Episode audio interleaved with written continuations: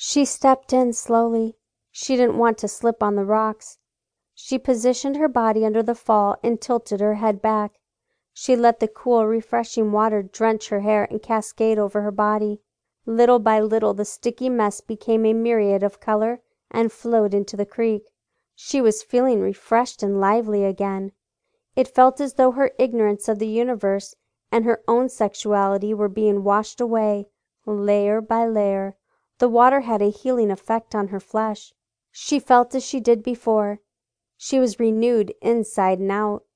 The adventurous soul, the curious soul she truly was, had been emerging with each breath she inhaled from the strange and beautiful world.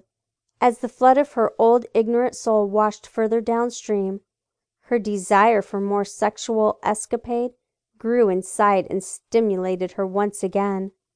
She moved out of the waterfall and climbed out of the creek. The soft earth cushioned her feet, and the blades of grass tickled her toes. It felt wonderful. The softness and comfort enticed her to lie on her back. She was awfully tired after all. A nap in the sun would do her some good. The warm sun blanketed her, and the goosebumps from the cool creek disappeared. She was soon fast asleep.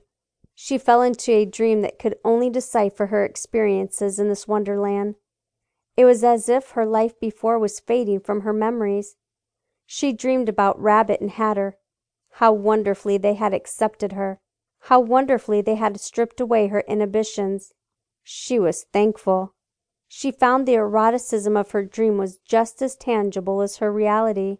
There, in dream, she lay on the Hatter's table, her legs spread apart.